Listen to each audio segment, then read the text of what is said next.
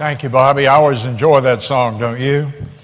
And welcome tonight. Ushers, take your place, please, if you will, and make sure everybody got a copy of our prayer sheet. And uh, keep your hand up. If you didn't, they'll bring it to you. You'll have some information there, a lot of good information. And I look over on my right and I see light, and I look on the left and I see darkness here. You notice the difference? Anybody notice tonight? Do you now? We are putting in new lights, and uh, we're meeting this Washington decree you know, about energy. But uh, on this side, they got the new lights in. See how much lighter it is over here? O- over here? In the back, all the way in the back. Well, forget it. I,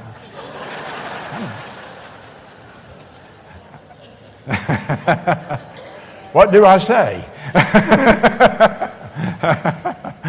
I don't care if you notice or not. okay, do you have a copy of our program here? And uh, look at it. And praise the Lord for Sunday. There's uh, we kind of getting back up to normal, and the people are coming back, and the summer is over, and school's started. This Sunday, Gather the People Day. This is a really important day for us. Our new Sunday school classes, many of them will be meeting. You know, we have five brand new classes that have not met. Well, a couple of them met last Sunday for the first time. But brand new Sunday school classes. And uh, when you can start new units, generally speaking, you can see some very good results following that in the, in the months to come. And I believe we will see that. And uh, of course, this is the last Sunday of our Bring One 1,500 first time in town visitors from August to August. And I hope you will really not just listen to me make that announcement, but that you'll do your very best to try to bring somebody with you to church this week. Some of you haven't brought anybody. It's been a year. This is your last shot. And uh, there's a world full of people. And I'll tell you, people get the idea when they go to church at a church like ours all the time. They get the, an idea that people won't respond to the invitation because they invite a few people and they don't come. But I can tell you they will. We got out here and found 148 families that we had never met before, not cold turkey on their door, and they said, You can come back and talk to us.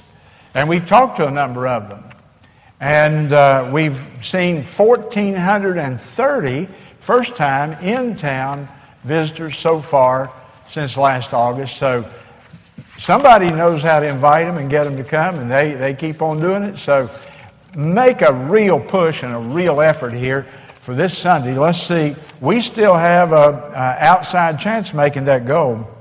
And so let's work and pray to that end. Look on the inside of your program there on the bottom of the first or the inside page. Down there under the letter from Lamar and Joanna Sally, members of our church, missionaries to Costa Rica, look at the very bottom statement update. The church plant, and I guess that's Tres Rios, continues to grow as a result of the first mission team. Now, some of you were on that. Who was on the very first mission team we sent to Costa Rica? Okay, hold up your hands there. Okay, several of you right in here tonight. And you were down there. Two new families have opened up their homes for weekly Bible study. There were 40 people at the first follow up meeting and over 60 at the last. What we're doing is using these medical trips to, to get the prospect names within a certain uh, geographic area. Then Lamar and his folks down there go in and visit those people, and out of that, they are the strategies to start a church, to plant a new church. And it looks like they're going to start a church out of that first mission team that will materialize into a, a genuine, sure enough, Baptist church down there. So that'll be wonderful, won't it?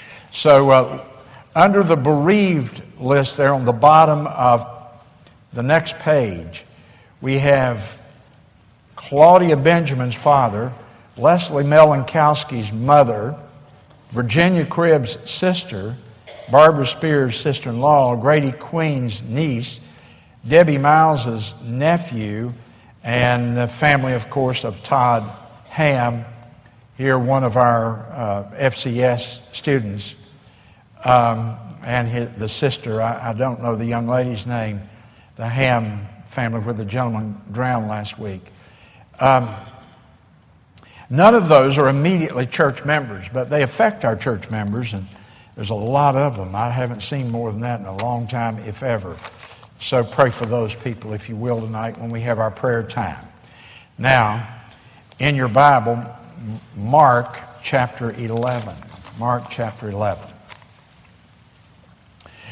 Well, I've been talking to you about prayer, and I've emphasized it, uh, I don't know, maybe four weeks in a row here in our Wednesday night services. Now, I've, I, I did this, I didn't preach on this just so I'd have a subject to teach on. I, I preached on this because I feel that we need to pray a lot more than we're praying here. And I feel the country is in desperate, desperate need of Christians to start praying. And I, I keep hearing people say, well, we just need to pray. I hear people quote uh, 2 Chronicles 7.14, and they'll, well, you know what the Bible says, preacher, if my people which are called by my name shall humble themselves and pray. The only problem is everybody talks about it, ain't nobody doing it. We keep on talking about we ought to pray, and I don't see any evidence that there's any more prayer than there's ever been, that any more people are really burdened and concerned than there have there, there, there has ever been. And uh, you read the news. I listened to the news. I was getting ready tonight. I didn't come for the teachers' meeting. And uh, I was getting ready and I turned on the television. Here was the news tonight. The Muslim Brotherhood in Egypt has burned 47 Christian churches. Burned them. Gone. Nobody knows how many Christians have been killed in Egypt. Murdered, martyred, killed for the cause of Christ. Scores of them, maybe hundreds of them. Hundreds of them are missing. They don't even know what happened to them. They're beginning to use the word ethnic cleansing relating to Christians. Now, ethnic cleansing is when a government or a power group goes in and cleanses the nation of a certain ethnic group, a race, a religion, a tribe, or whatever. And they're using that term, ethnic cleansing, referring to Christians living in the Middle East.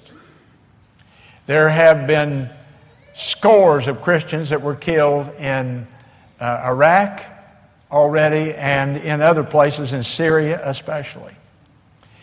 In Syria, today, we they found 1,100 bodies of people that had been gassed by the government. They have them laid out, wrapped in white sheets, look like cordwood, just stacked bodies. And they were beginning to bury them in mass graves. They can't even identify some of the poor people. They just have to take a backhoe and dig a big deep hole and lay their bodies there and cover them up. I tell you, the world's on fire. The world's on fire. It's like civilization is crumbling. I don't know what to make of it.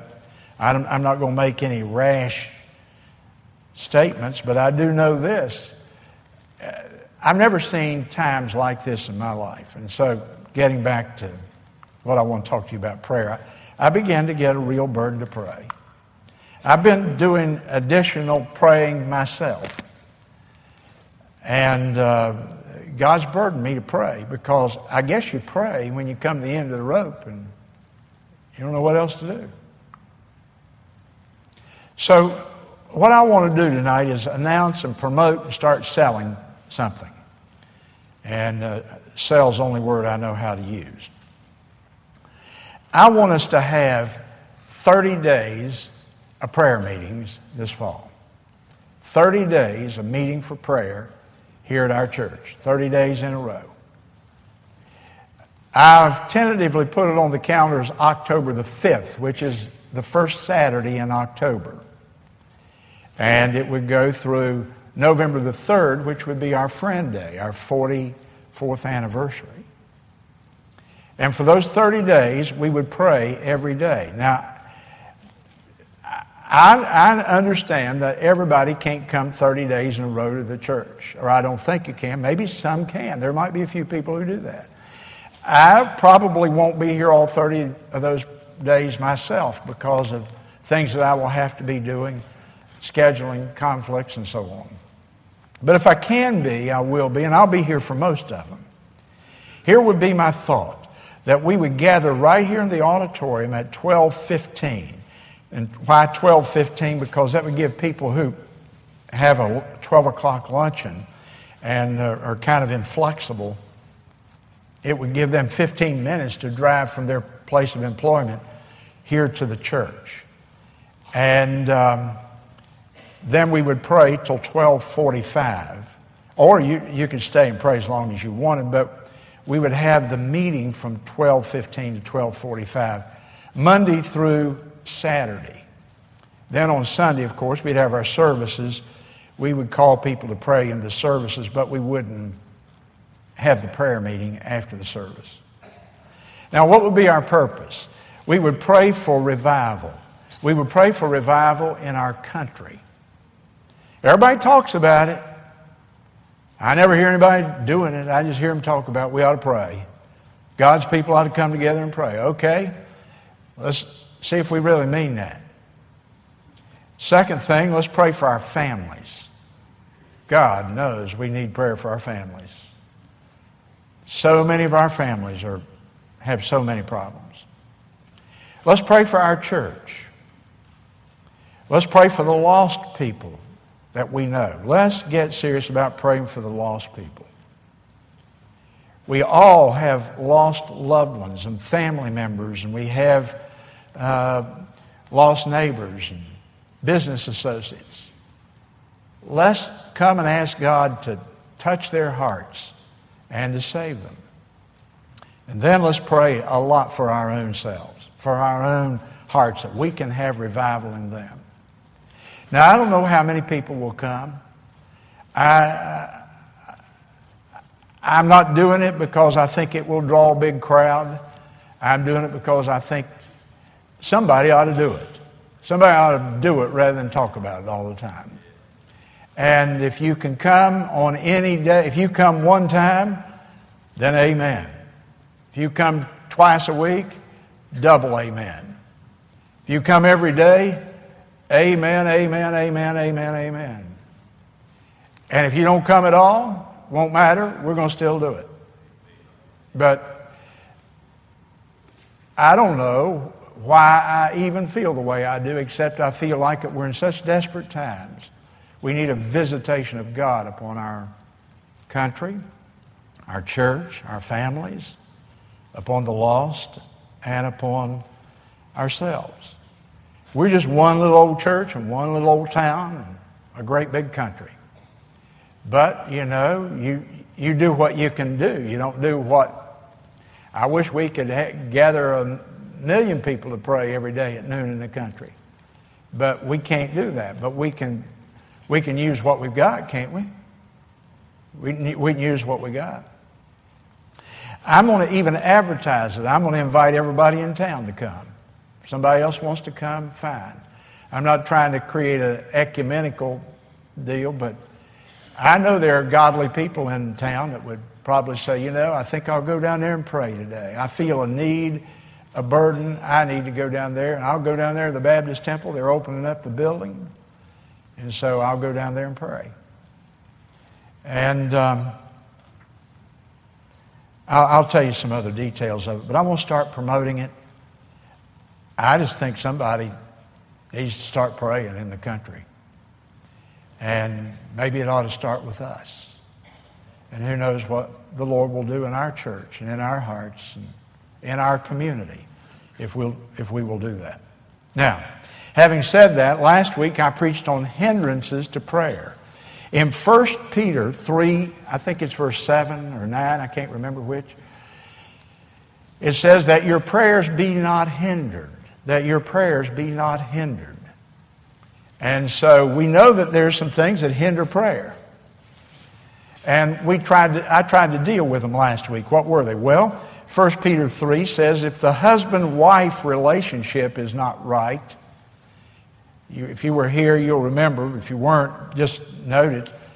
If, if my wife and I are fighting and squabbling and there's animosity and tension in our home, then the Bible says that hinders our prayers. That hinders our prayers. Then, secondly, I talked about wrongs not made right. If I have aught in my heart against my brother, I should go to him or my sister, go to her.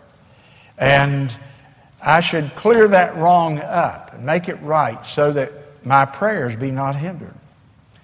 Then, of course, a lack of forgiveness, bitterness toward other people. I should confess that. Jesus said, when you stand praying, a hint at one of the positions that he approved for prayer. When you stand praying, Jesus said, forgive. And we search our hearts before we pray. Is there any bitterness or anger that we have in our hearts toward other people. Then there's unconfessed sin that hinders prayer. Psalm 66, 18. If I regard iniquity in my heart, the Lord will not hear me. Unconfessed sin hinders my prayers. And then there's one more, and I didn't get to it last week, and let me give it to you quickly, and then I'll just, just stay in Mark. That's really where I'm going to talk to you about. But I, I, I still want you to see this. Look in Proverbs 28, because this was a verse that I had not ever noticed or preached on. And now that I notice it, I, I certainly don't want to skip it. We're talking about hindrances to prayer husband and wife relationship wrong, wrong not made right with, other, with my brother lack of forgiveness, unconfessed sin, and then in Proverbs 28 and 9. He that turneth away his ear from hearing the law, even his prayer shall be an abomination. What a powerful word. He that turneth away his ear from hearing the law, the word of God, even his prayer shall be an abomination. Isn't that a strong word to us? That if we don't have the proper regard, if we're indifferent to the Word of God, our prayers are not going to be heard and accepted by the Lord. It will hinder my attitude toward the Scripture, if it is not right, can hinder answered prayer in my life. So there's six things that specifically hinder me from getting my prayers answered. Now, today I want to talk to you, and I, I won't have as long, but I'll, I'll begin. I want to talk to you about faith and prayer.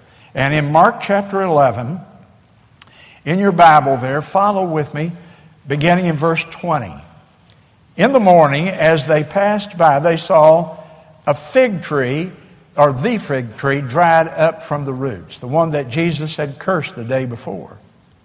And Peter, calling to remembrance, said unto him, Master, behold the fig tree which thou cursest is withered away. Now, Jesus spoke to that tree, and in one 8, 10, 12, 14 hour period, this thing is all withered up. That's supernatural. That doesn't, that doesn't normally occur, does it? Somebody speaks to a tree, and uh, 12, 15 hours later, the thing's withered up, but it is.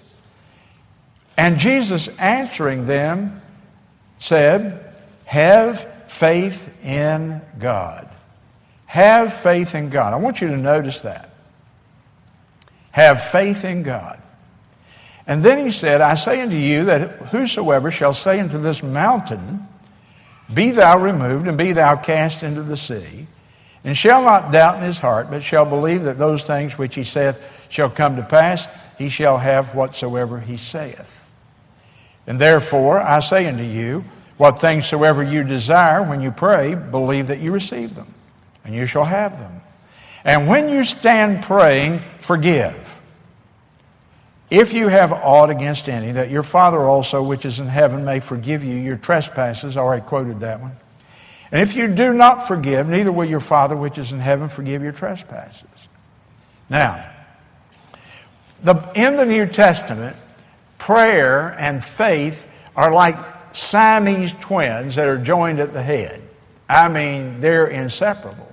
You can't separate prayer from faith. Every time you find much teaching on, uh, on prayer in the Bible, you're going to notice that there always follows some mention or some statement regarding faith. And the Lord is teaching basically there is no reason to even pray if we don't have faith in our prayer. Now, for example, hold your hand there, and I want you to go to Hebrews chapter 11, verse 6. And I've quoted this verse so many times, one of my favorite verses. Hebrews chapter 11. Is that rain? Well, the sun was shining when I came in the building. Wow. I might as well mention it. You're all talking about it anyhow, so I didn't, I didn't lose anybody by mentioning it. This is something, isn't it? Maybe, maybe this is uh, prepare for another Noah's flood, maybe, except the Lord said it wouldn't get that bad, but some weather. Okay, in the book of Hebrews, chapter 11, we call that the faith chapter. Sometimes we call it God's Hall of Fame. The people in here are in God's Hall of Fame. He points them out as being wonderful people of faith. And in chapter 11 and verse number 6, you can't, words can't be any clearer. Without faith, it is impossible to please God. Now, I said that faith and prayer are joined together at the head. They cannot be separated. Notice why I say that. He that cometh to God must believe that he is, that God exists. There's faith that there is a God, and that God is a rewarder of them that diligently seek him. I love that verse and I love that phrase. God is a rewarder of them that diligently seek him. God rewards prayer, diligently seeking Him.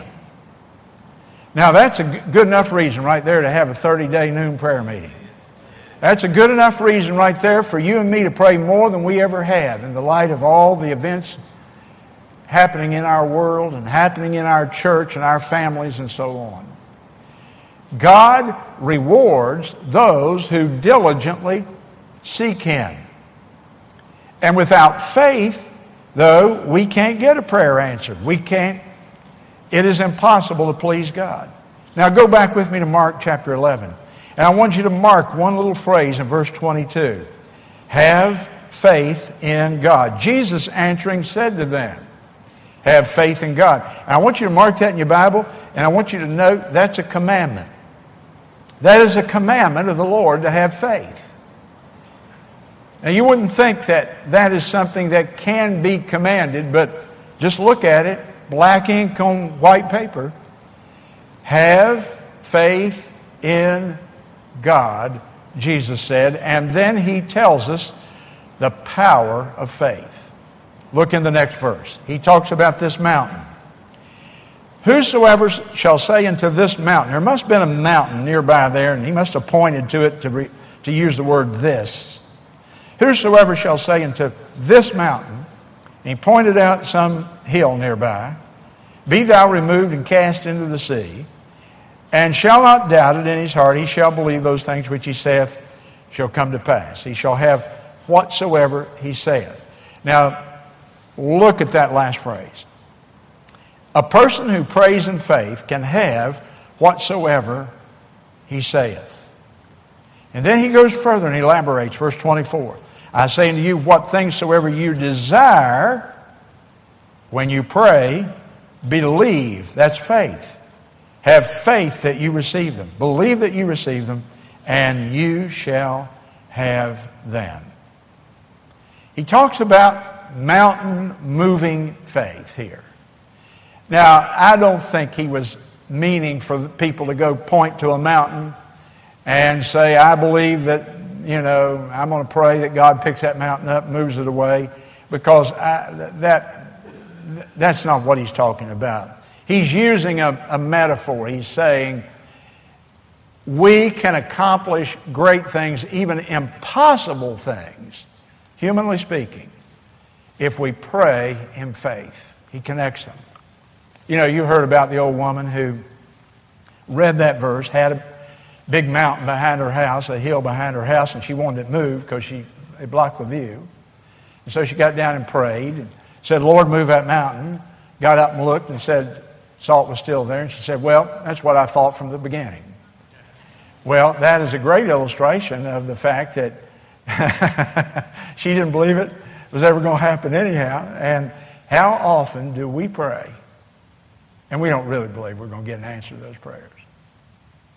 The Lord rebukes me and He convicts me of that sometimes. I pray, I just say words.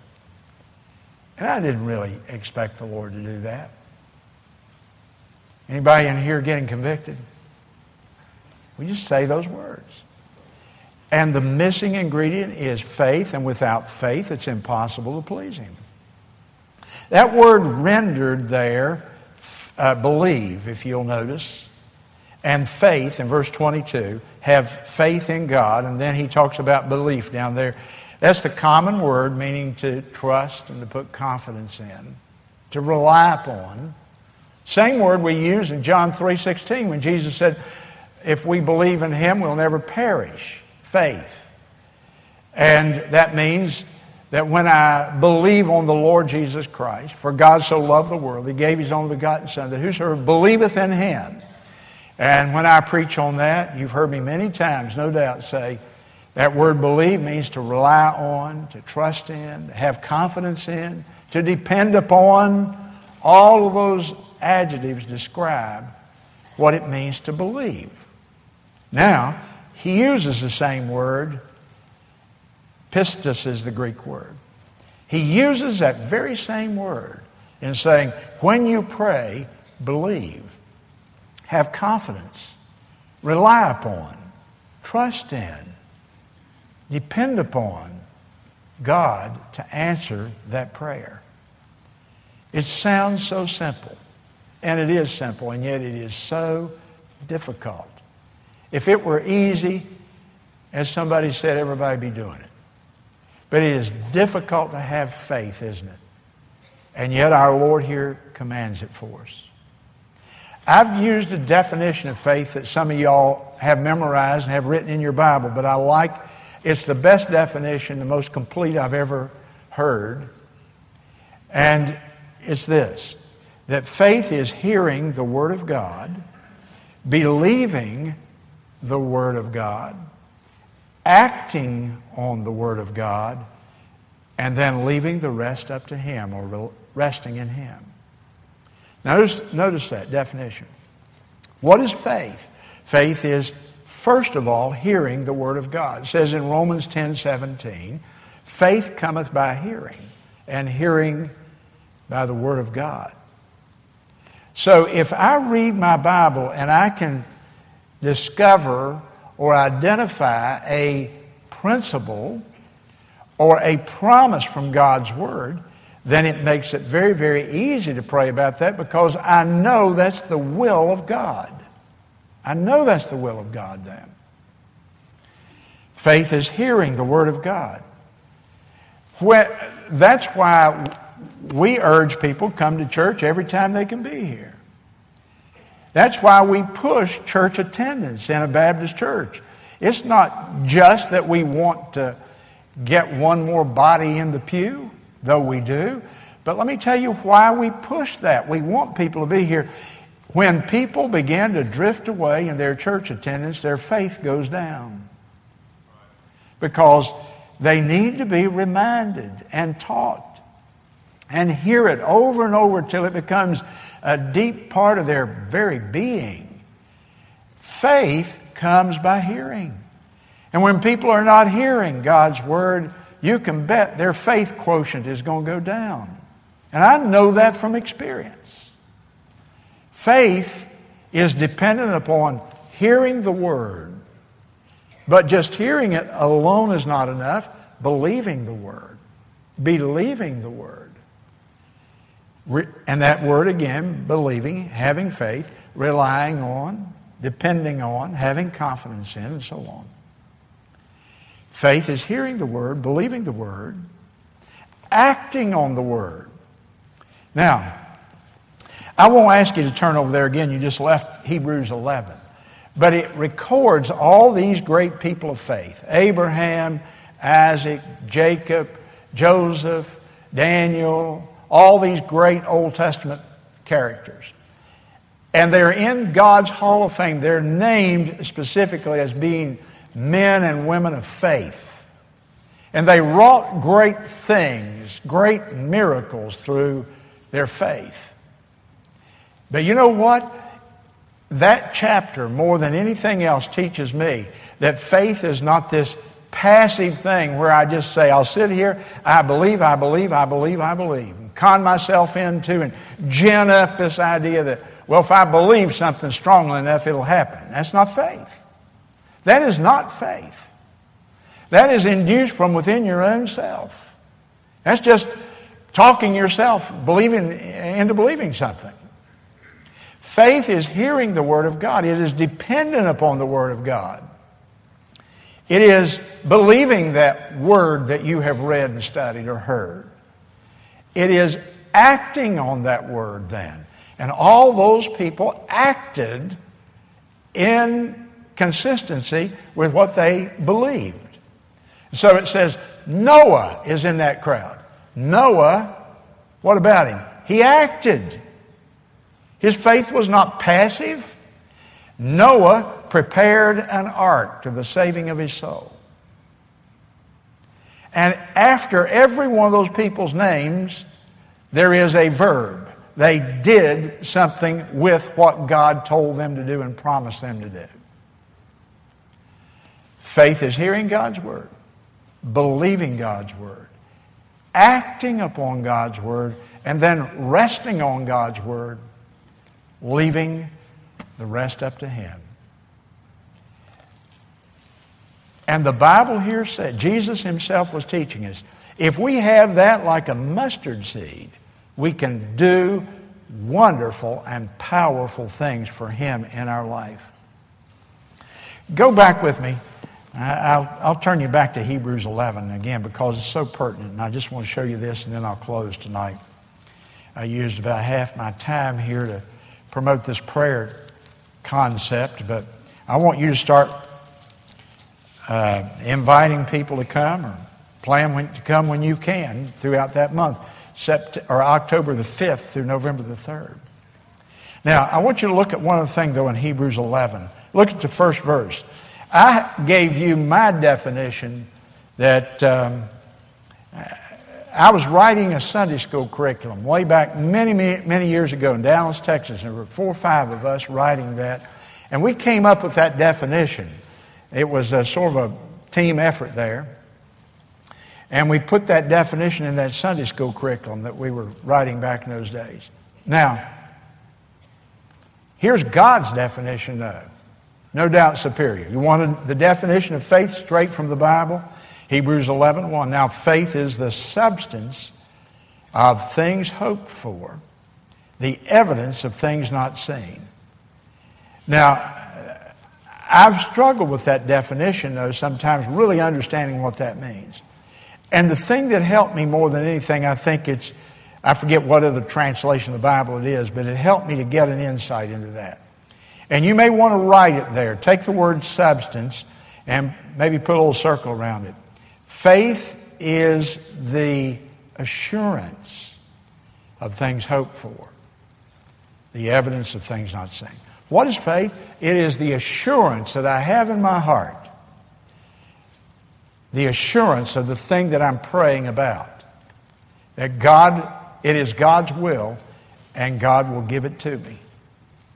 So, Sunday night, I preached a little message to you on three things that I know are the will of God. The Bible specifically says there are three things.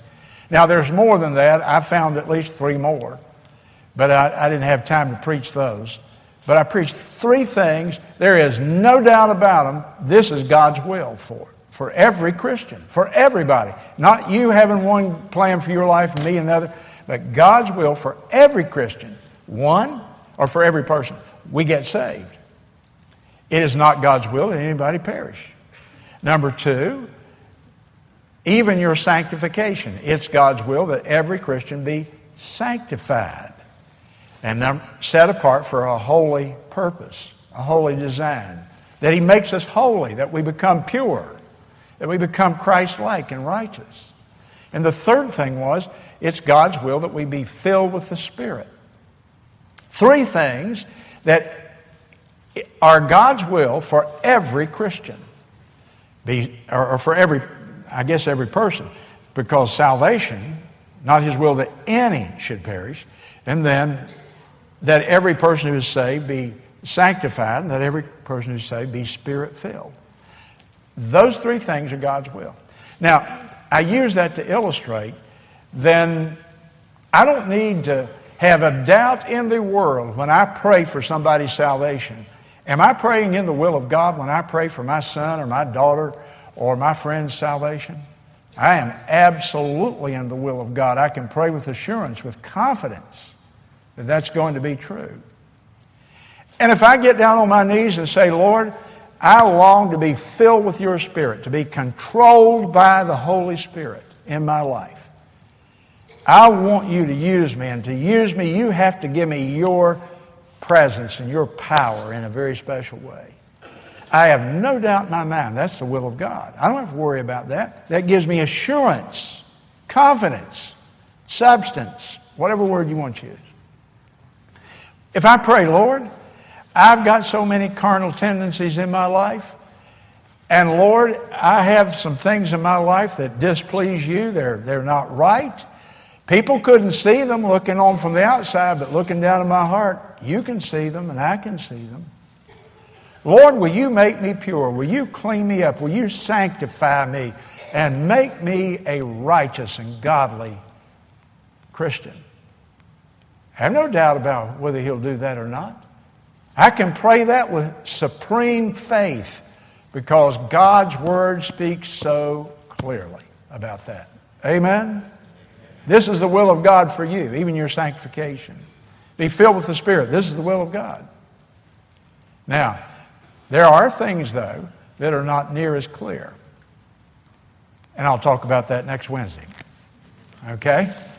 There, what do you do when about you don't have a clear promise from God? Can you pray in faith? Yeah, you still can, based upon something else that's very important. But I'm out of time, and I want us to have a few moments to pray. So come right on down. The children aren't in here, and if you'd like to pray with your group of people or prayer circle, just come right on. And we've got about seven or eight, ten minutes here. We can pray together, and then we'll close.